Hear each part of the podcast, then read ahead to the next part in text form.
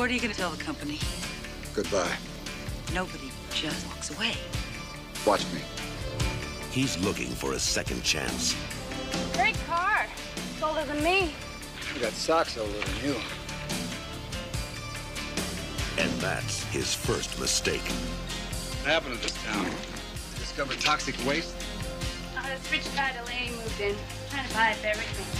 Thomas Jefferson said, The tree of freedom must be nourished from time to time with blood. Interesting man. Want me to take care of him? Look, Joe's the only thing I've got. After I'm gone, the lady's gonna come down on you harder than ever. He's just a landman. He's playing God in this valley. I, I dedicate my body, my brain, and my soul to our sacred covenant.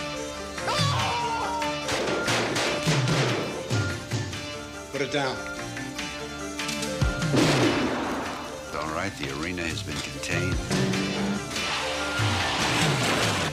And the playing field defined. So what are you gonna do, Malone? Shoot me? I came to kill you. I know. You shouldn't We should be on the same side. We're so much alike. I'm afraid you're right. Burt Reynolds, Lauren Hutton, and Cliff Robertson. Malone.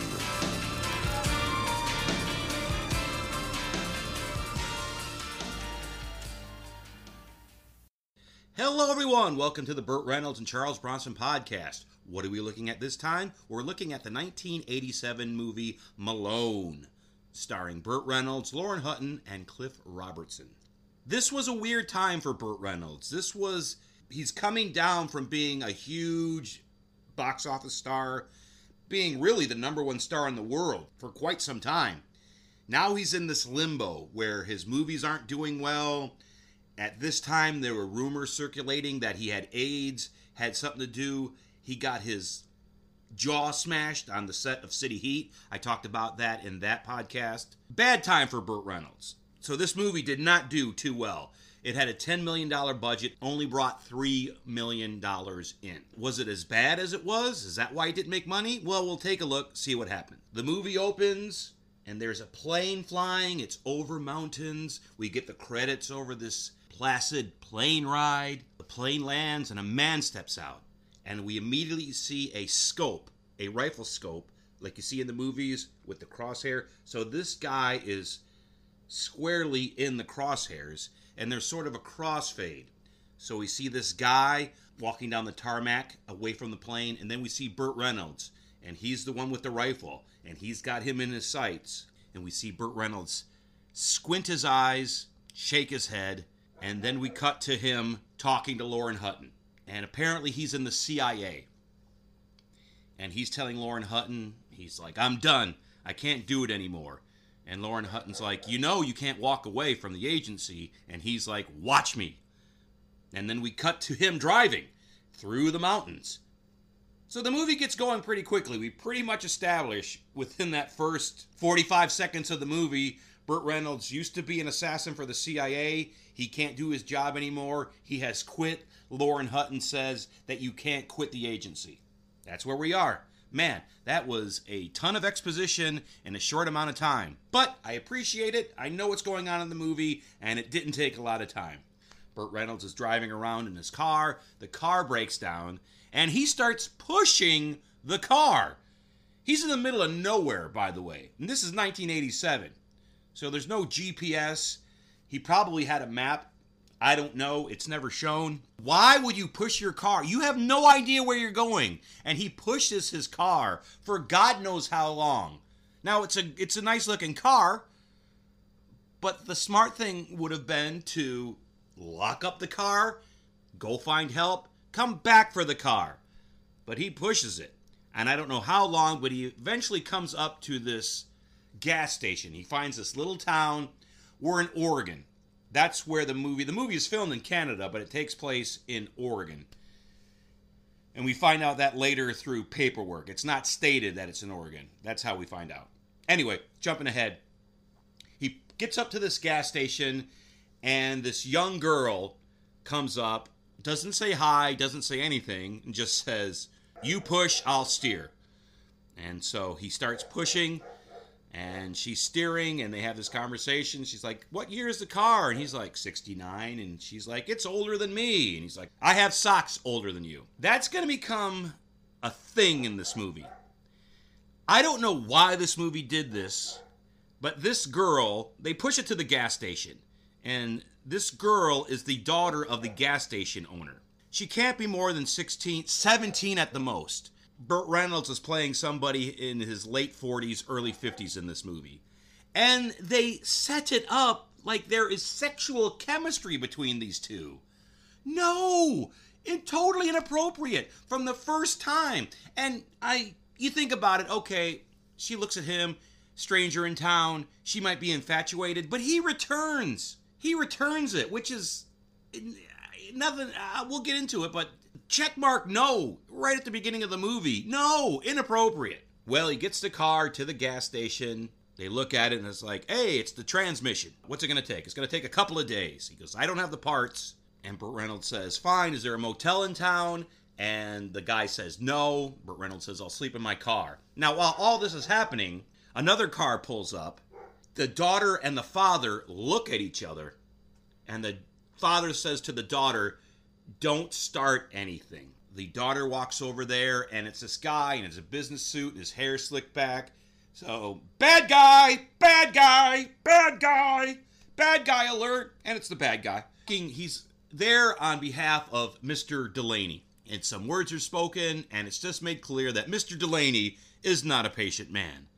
And he drives away. Then the daughter says, Paul, you have the keys to the Jeep and that grocery list. I'm going to town. And Burt Reynolds goes, Can I go to town too? I need a razor. So this father lets this man that he just met drive into town with his teenage daughter. Worst father ever. What? You don't know this guy? Yeah, driving to town with my teenage daughter. It's just, wow. I am not a father. I am not married. I don't have any kids. And even I could say, that's stupid. Well, we drive into town, and of course, on the way there, we get a little exposition. She starts asking Burt Reynolds some questions. See up here for the fishing? I don't know how to fish. Just traveling through. Everybody knows how to fish. Where are you going? Traveling around here and there. Sounds great. Does it? Isn't one place just like another? I wouldn't know. The only other place I've been is Montana. I used to live there with my mom. Your mom still live there? Nope. She died.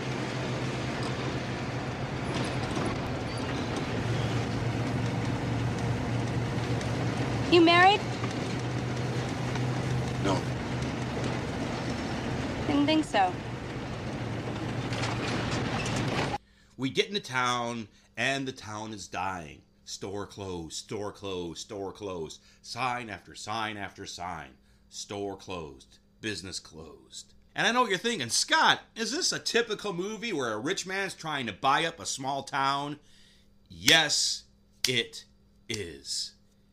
That's exactly the plot of this movie. Now, there's a little twist on it, and I'll talk about that later, but that's the plot. Rich man trying to buy out a town. And some people won't sell. Story as old as time itself. We cut back to uh, the gas station, and Burt Reynolds, and I'm just going to call him Dad for the rest of the podcast. The owner of the gas station, I'm just going to call him Dad. Dad tells Burt Reynolds, yeah, this guy wants to buy all of our town. And then he invites him in for dinner. And while they're having dinner, the father says, We have a spare room, so you won't have to sleep in your car. So now Burt Reynolds is in the house. And the next day, Burt Reynolds and the father is downstairs working on his car. And while this happens, the daughter goes through Burt Reynolds' room. She goes through his closet, finds a huge wad of money in one of his coat pockets, looks under the bed, and finds a couple of books on how to gamble. And this I don't know if this was a connection to his pre one of the the movie he did or one of the a movie he did not too long before this was a movie called Heat. Check that out on the Burt Reynolds and Charles Bronson podcast, and that was all about a guy that was trying to gamble his way out of trouble. Well, not only does she find a wad of cash, she finds this locked box under his bed. And she looks up on the dresser and there is a set of keys and the set of keys on the dresser unlock. Why would you go through the trouble of buying a box to lock up whatever's in that box and hide it under the bed and then put your keys two feet from the box? Have the keys on. The purpose. Oh, man. This is just lazy expositional writing. Why even lock the box? It's so stupid. Just don't even lock the box because it makes Burt Reynolds look like an idiot. She opens the box and there's a gun in it. So now she's worried. And there she hears a, a car honk outside. And so she, you know, quickly puts the puts everything back the way she found it, opens the door, and Burt Reynolds is standing there. And he just says, You've got a customer outside. She she says that she was in his room to make his bed she goes downstairs and she asks her dad, it's like, how long is it going to take to repair this car? And he's like, a couple of days. She's like, good. So she doesn't tell her dad about the gun in Burt Reynolds' room. Then the next scene, we see this guy ride up on a bike and he starts yelling at the father. He's like, when my tractor going to be done? When is my tractor going to be done? You said it. And he's like, The father walks like, Whoa, whoa, whoa. I said it'd be done by this certain time. It'll be done by this certain time. And the guy apologizes. He's a little agitated because Delaney is pressing him to sell as well. A lot of people are leaving, but there's pockets of people are staying, and now Delaney is trying to, you know, get these people to move. Well, he came on a bike and he starts riding away on the bike. Now, while this conversation is happening, Delaney's second in command, that was the guy who was at the gas station earlier, is talking to these two guys in a car. One guy in the car says, I can do this. I can do this. Then we cut to the guy leaving the gas station on a bike, and these other guys come roaring in and hit him, and he goes flying. So they literally ran him down. The next scene, the sheriff shows up, and the two in the car claim it was an accident. That this car ran out in front of them. It, they had to swerve, and they had that's why they hit this guy. And there was a car that ran out in front of him, and they and he was part of the scheme as well. And the sheriff, quote unquote, pretends to be taking this seriously. We find out later that the sheriff is bought as well. And the daughter freaks out. It's like, why do why are you pretending? They ran him down. He wouldn't sell to Delaney, And now he's dead. And the sheriff is still pretending is like, hey, if this was an accident, I'll prove it. If this was murder, I'll prove it. And he talks to Burt Reynolds. And he's like, Are you the guy with the car? And Burt Reynolds is like, Wow, I guess that's big news around here. And he asks Burt Reynolds what he saw. Burt Reynolds claims he didn't see anything. Burt Reynolds saw the whole thing, but he claims he didn't say anything because he's on the run from the CIA. He, he wants to keep a low profile, no problems, no trouble. The next is a story. The father walks with a limp. And the next is a scene where the father explains how he got he got his limp in Vietnam. And the thing about this scene is the sound is so poor, I couldn't understand what the father was saying. So all I know is that he got his leg messed up in Vietnam. That's all I know. I don't know how it happened because I couldn't hear the movie. And then he asked Burt Reynolds if he was in Vietnam, and Burt Reynolds says yes in 1961. And he's like, that was a little early. And Burt Reynolds is like, not for me. So he's dropping hints that he's a bit mysterious. I'm going to say this right now. Not a lot happens in this movie. It is a slow chugging movie with very, very little action. Usually that's okay in a Burt Reynolds movie because I've said this before Burt Reynolds is a great actor, in my opinion. He's very fun, he's very boisterous in his roles, but this one he plays a low key, quiet guy. So all that fun, entertaining stuff you usually get from a Burt Reynolds character is not in this movie. So we get a slow moving movie with a dull Burt Reynolds. And that is not a good combination. The next scene, everybody's at the funeral, including Burt Reynolds, which I found odd. Why would a stranger go to another stranger's funeral? Just weird. Paying respects to a man you never met, never talked to him. Now, I guess he's going on behalf of the father and the daughter, but remember, he's only been there for one day. And it doesn't even need to happen. We don't even need the funeral scene. The only thing that happens at the funeral scene is there are there are a few holdouts that tell the father like if you don't sell, we don't sell. And we could have gotten that anywhere. So the funeral scene it's weird and unneeded. Now we get a caption, Los Angeles, and we see this cab pull up to a building and we see these feet get out of the cab and we see these feet walk up the stairs into a building and then we cut to a guy and he's walking down a hallway and he turns and he walks into a building and there's a man sitting behind the desk. And the guy who walks in, he has a briefcase and he puts it down on the table. And I want to say this is a, a very cleverly written scene. I like this scene. Because the guy starts talking to the man behind the desk and he's like, Well, you know what? Word has it that you're trying to make some changes. And the guy behind the desk is taking it as a compliment. He's like, "Yeah, yeah, I'm out there working." Well, you know, well, the people I've worked for, they've gotten wind of what you're trying to do. And once again, he's taking it as a compliment. and he opens the briefcase and he says, "I work for a very, very rich man and he would he would like to make a donation." And then he pulls out a gun with a silencer and blows him away. I like that scene. I thought that was a very, very well written scene. I thought it was smart what the guy, you know, the assassin is saying is true. But the guy is taking it the wrong way, but the way the guy but the way the assassin said it made the guy sort of lower his guard. Well, yeah, of course. Yeah. Well, thank you. I'm trying to do my best for the people. And then pew pew pew pew dead. Then we get this guy, he comes back home and he goes into a mansion and it's this is our introduction to Cliff Robertson and Cliff Robertson is the main bad guy.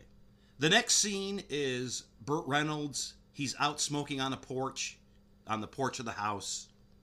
The daughter comes out, starts talking to him. Once again, they're trying to get the sexual chemistry between them, which is just creepy and just off putting. And Burt Reynolds is like, When did you find my gun? She's like, Are you a bad guy? And then he does that thing where he answers a question with a question Do you think I'm a bad guy? She's like, No. And he smiles and she goes to bed. Nice investigative work on her part. Now, she's just a kid, so I'm going to cut her slack on not pressing him, but she's just a kid, so God, don't flirt with him. And for God's sake, Burt, don't flirt with her. Oh, it is wrong. Cliff Robertson, we cut back to his house. His deal is he is in charge of this militia trying to take back America.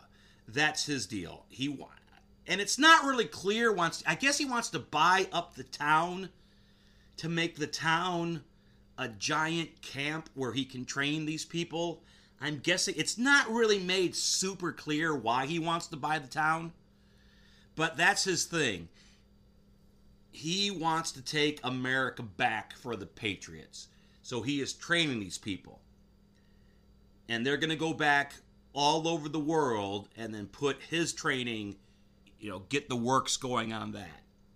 And then there's a small little scene at this country club where all these men are around Cliff Robertson and they're like, We want you to run for Senate. He's like, Nope, I don't want to do it because Cliff Robertson knows he has more power where he is now and what he's doing than he would ever have in the Senate. Now we cut to a scene where Burt Reynolds and the daughter are walking. I guess they're walking into town and they're walking across a bridge and this truck pulls up and it's one of the guys that ran down the guy on the bicycle. He's in the truck with a couple of his buddies and he starts talking nasty to the girl. They get out and then he threatens Burt Reynolds and Burt Reynolds at first he's trying, I don't want any trouble. Just leave us alone. You leave me alone, I'll leave you alone. And the guy, he's a big he's a large man. And he keeps pushing Burt Reynolds. And he's like, "No, you now you made me mad. Now you hurt my feelings. Now I have to do something." And Burt Reynolds proceeds to kick his ass. Kicks him in the balls, smashes his nose, boxes his ears in, throws him into the truck, cracks his skull. And then there's a line, "Anybody else?" And nobody takes him up. And then we cut to a scene of Burt washing the blood off of his hands. And the daughter is like, Did you enjoy doing that? He's like, No. But you were so good at it. Well, that's two different things, isn't it? The tortured assassin. I'm good at killing. I'm good at my job, but it's starting to wear on my conscience now. And there's more awkward flirting. Ugh. Well, now Cliff Robertson, second in command, tells Cliff about what happened, you know, about the fight. And now Cliff is interested in Malone. He wants to know more about Malone. Cliff's second in command says, I guess I could get the guy's brother, the guy who got the shit kicked out of him, I can get his brother to see what Malone is made of. And the next scene is Cliff Robertson's second command talking to the guy's brother. Wow, he may never have kids. He's going to be in the hospital for months. It's a shame what Malone did to him. And he starts feeding him drinks. He's getting him drunk and he's getting him riled. While this is happening, Malone and the father drive into town and they go to the barber shop. And the second in command sees this and he slides a gun to the guy's brother. And that guy with the gun, drunk, walks across town into the barber shop. And Burt Reynolds is sitting in a sitting in a, a barber chair and he has a paper across his lap. The guy's about to shoot him and Burt Reynolds is well, Burt Reynolds does this. That was my brother you almost killed. You know he can't have children now. That could be a blessing. Get your ass out of that chair. Calvin, please. Shut up, Andy! I said up, you son of a bitch. You're acting stupid. Stupid? Stupid, am I? You want in the back? I swear I don't much like it that way. You're making a mistake. What if I blow your fucking head off right now? How would that be, huh? You know what I got underneath this newspaper? What you got under that newspaper? How do I know you're not bluffing? You don't. Andy, I want you to walk up to this newspaper, tell me exactly what he's got underneath there. I bet all you find is his pecker and a teeny one at that. Boy, Calvin, don't let him mess with you. Hurry up, Andy.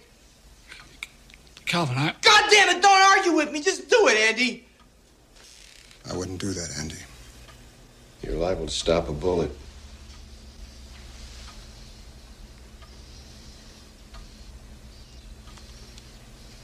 You ain't got nothing under there. Why don't you come and take a look? Oh, no. Oh, no.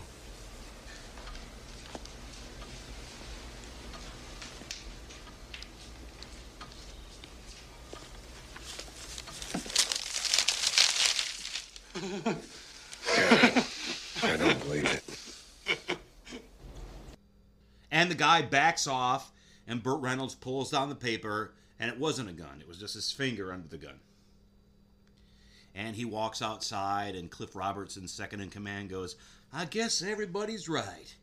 You are a chicken shit. And the guy just snaps, and he runs back in. He just fools the barber chair full of holes. But Burt Reynolds is now behind him with his gun. And he's like, Freeze! Drop it! And the guy turns around to shoot him, and Burt Reynolds just blows him away.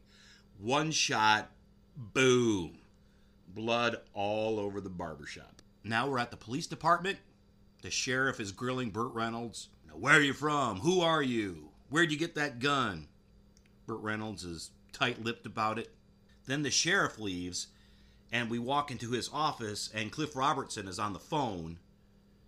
And he basically blows past the sheriff and says, You know what? I'd like to talk to this guy. And the sheriff is like, okay. So now it's apparent that not only has Cliff Robertson bought the town, he's also bought the sheriff. And Cliff Robertson and Burt Reynolds sit down in a little room together.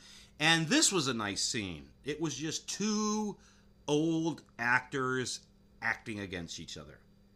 And I really enjoyed it. It was very, very minimal acting. It wasn't over the top. It was two fine actors showing us their craft.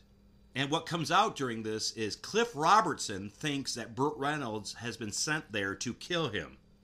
So here is the twist on this movie. Yes, we've seen movies where a guy is trying to buy up a town.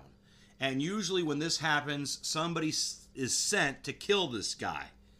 Well, the twist in this movie is nobody was sent to kill this guy. Burt Reynolds' car literally broke down in this town. Burt Reynolds has no idea who this man is. I don't think at this point Burt Reynolds really cares who this man is.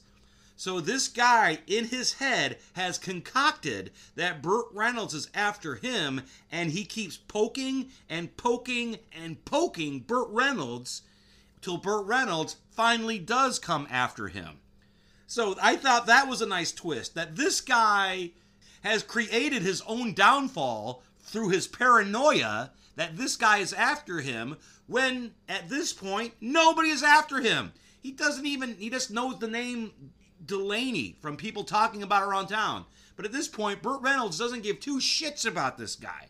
Cliff Robertson tells him to let him go because Cliff is in charge. Now, while the sheriff was trying to find out who this guy was, he sent on a teletype. It was intercepted by the CIA, and some bigwig in the CIA goes up to Lauren Hutton, says, We found Malone. We're sending you to kill him because he trusts you and he gives her this poison.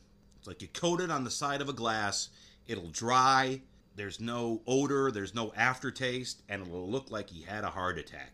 And this is the exact same way Jan Michael Vincent killed Charles Bronson in The Mechanic. Check out that podcast here on the Burt Reynolds and Charles Bronson podcast.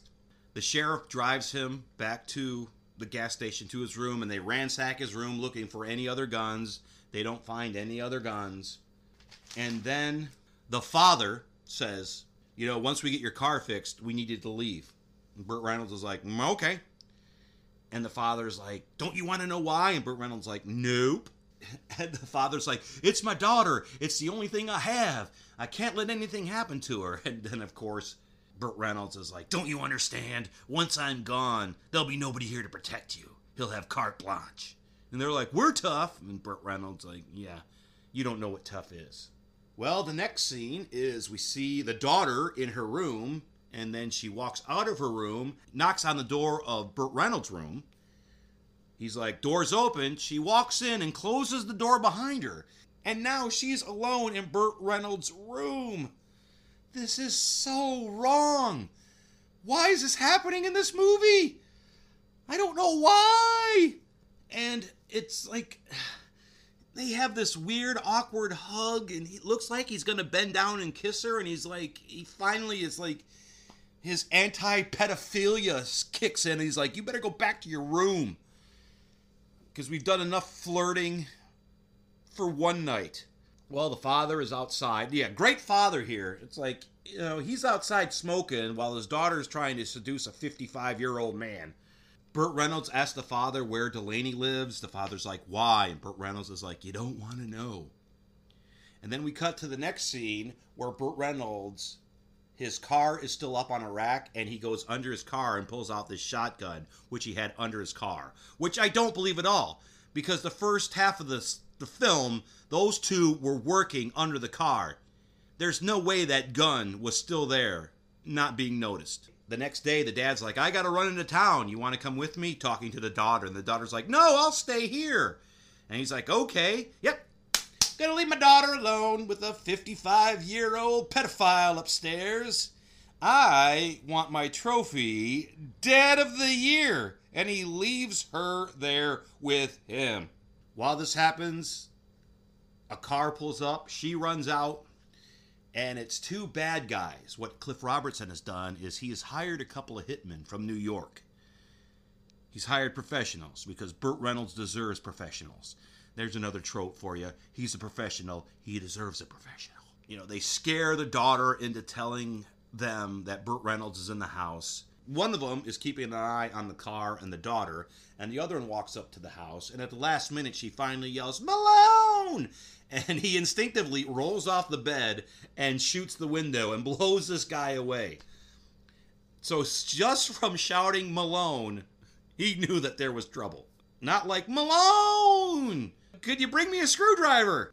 And then the other guy starts, uh, he has like a machine gun, and, he's, and he clips Malone in the side when he clips Malone in the side, he gets he doesn't turn around and blow the daughter. I don't understand that. The daughter is right there. I guess he wasn't hired to kill the daughter. That's why he doesn't kill the daughter. And he drives away and Malone shoots the gas tank of his car and blows up. So these two professionals from New York, Malone blew one away and blew one up. The next scene, he's in the back of a cop car. The sheriff talks to the doctor and he's like, "Well, we got the bleeding stopped, but we need to get him to a hospital." And the sheriff is like, Don't worry, my deputy's going to get you to the hospital, Malone. You'll be okay. And the deputy's like, Yes, sir. And he pulls off and he starts racing through the forest, going over all these humps, and Malone's getting thrown around in the back. And he's, Ah, ooh, eek, ooh, ah, ooh, ah. Then finally, Malone realizes that he's in trouble and he takes the wheel and he forces the car off the road and it, it goes up a bank and then flips over another deputy comes up to the sheriff and said, Well, there's been an accident. There's been a broken back. And the sheriff thinks it's Malone. And he's like, No, it was the other deputy. And the sheriff is like, Oh, shit. And they rush to the hospital, and we see Malone in a bed in the hospital. Now, I'm guessing this hospital must be out of the jurisdiction because it turns out that uh, Delaney has bought everything and everybody so the fact that Burt Reynolds is kind of safe in this hospital must mean that it's a hospital not under Delaney's influence as of yet. That's why the sheriff can't get to him. That's why anybody can't get to him. And while all this is happening, we see we cut back to Cliff Robertson's house and he has this safe room, I'm going to call it, with a bunch of computers. And he starts running checks on Malone. So now he knows who he's dealing with. Lauren Hutton shows up at the hospital, sees a guy sitting out in front of Malone's room, goes into the nurse's lounge and changes, comes into Malone's room. She's like, okay, we got company outside. So you have to act like a patient or else we're both dead. And she wheels him out in front of this guy and takes him to a place, a safe place. It's never mentioned if it's hers, where she got it. It's just what she calls a safe place. She slowly nurses him back to health. While she's doing this, she calls her bosses at the CIA and says, Yes, I found him, but I lost him again. It looks like she is not going to kill Malone. She's going to try to help him and protect him because he's out of it. He is out of it. She could have killed him anytime in any way, but she doesn't and we slowly see Burt Reynolds getting stronger, getting stronger. And while this is happening, Lauren Hutton is offering him drinks, and he's not accepting them because he still thinks something is up. I guess that's safe, but like I said before, she could have killed him any time. He gathers his strength. They end up having sex. Gross. Then after they have sex, he's like, I gotta go back for my car. And he says, If you're not here when I get back, I understand. And she smiles. And Burt Reynolds is like, okay, you're going to be here when I get back. Cool. And he goes and gets. How does he get his car, though? I don't know where he's at. How is he going to get there with no automobile? Is he going to walk there? How many miles away is it? Because he can't drive there because he's got to drive his car back. Is he going to take a cab? I don't understand. No. So it's just, it's just one of those vague things that a person gets to a place without knowing how to get to a place, without really being able to get to a place. Now we see him say goodbye to the father and the daughter. And here is the culmination of the inappropriate behavior. And this is all done in front of her father, by the way. She runs up to Malone as he's walking away and she says, In five years, I'll be older. And Malone goes, So will I. And he gives her a kiss on the lips. The culmination of creepy in front of her father, and her father has no problem with this. Who is protecting this young girl? It's not her father, and it's not Burt Reynolds. So this is just awkward and wrong and awkward and wrong. I had to say it twice. It's so awkward and wrong. Oh. Well, we cut back to the house where Lauren Hutton is. And the bad guys have found her somehow. We never find out how. She says it's a safe house. It ain't that safe, apparently, because the bad guys find her. And they want to force her to tell them where Burt Reynolds is. Morning.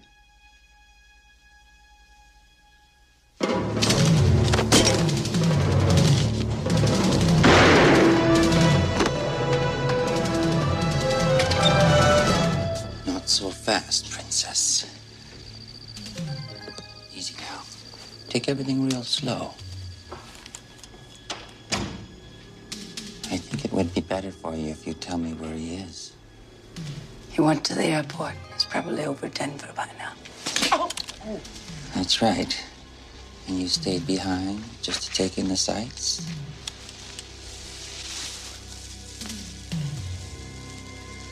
Somehow I feel you're going to tell me what I want to know. Well, Burt Reynolds comes back, and the house is empty. The house is empty. So these guys, they raid the house.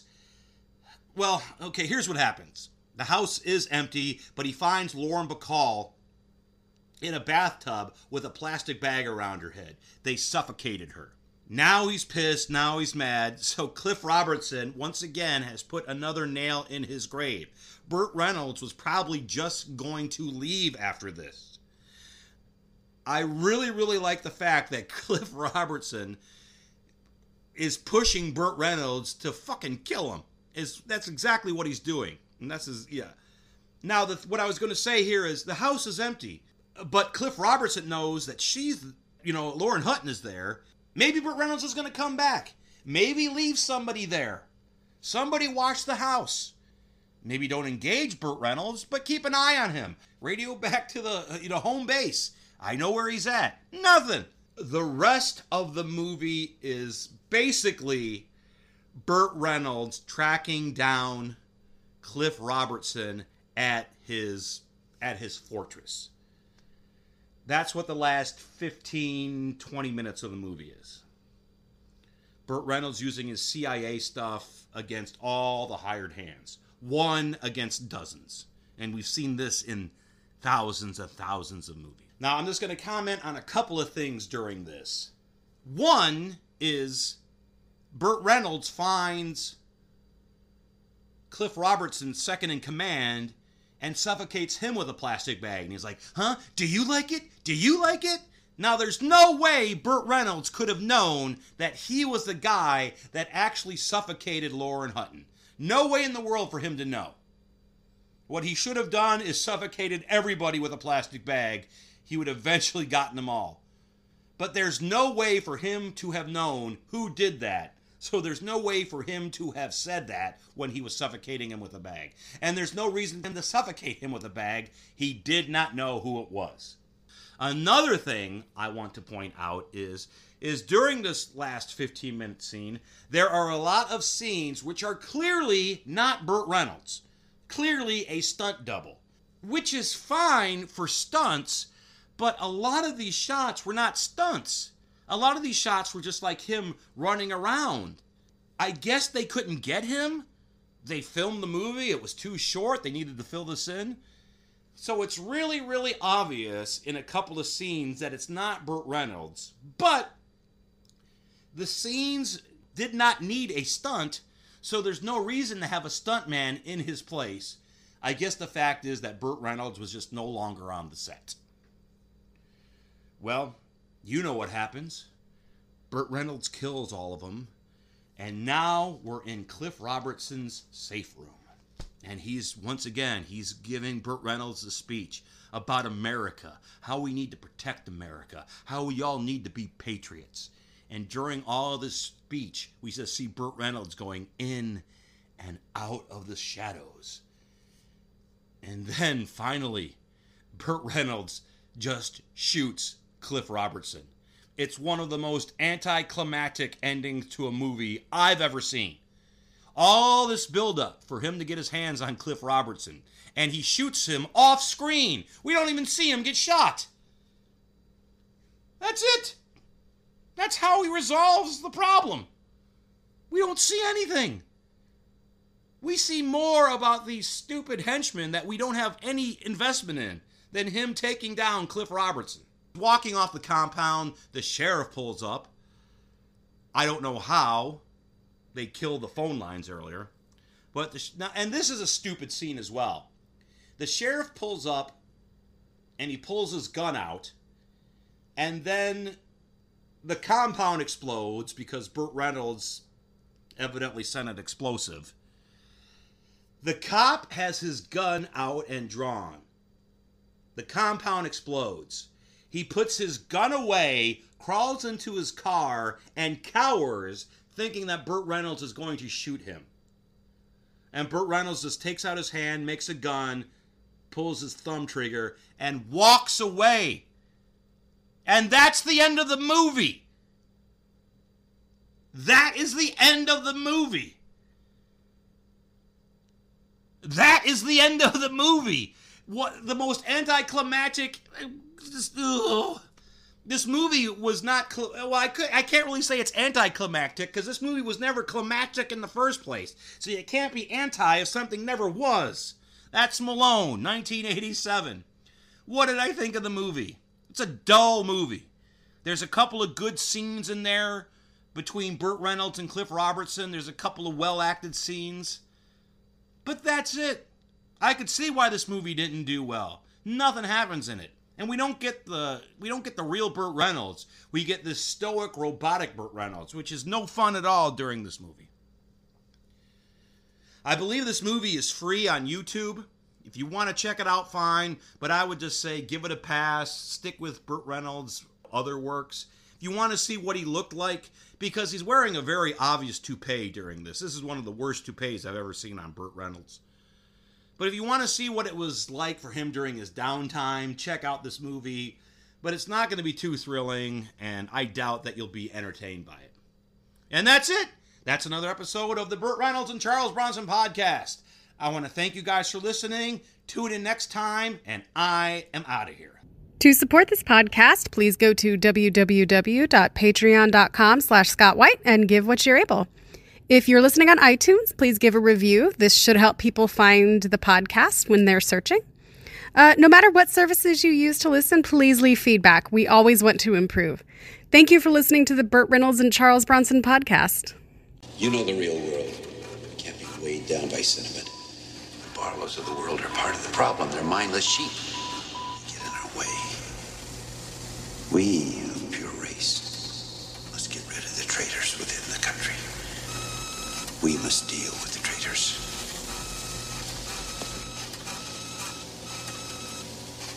We need you, Richard. Who needs me? Your country. America. You're misguided, Richard.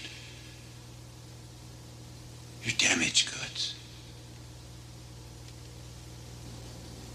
You shouldn't be fighting me, Richard. We should be on the same side. Richard. We're so much alike.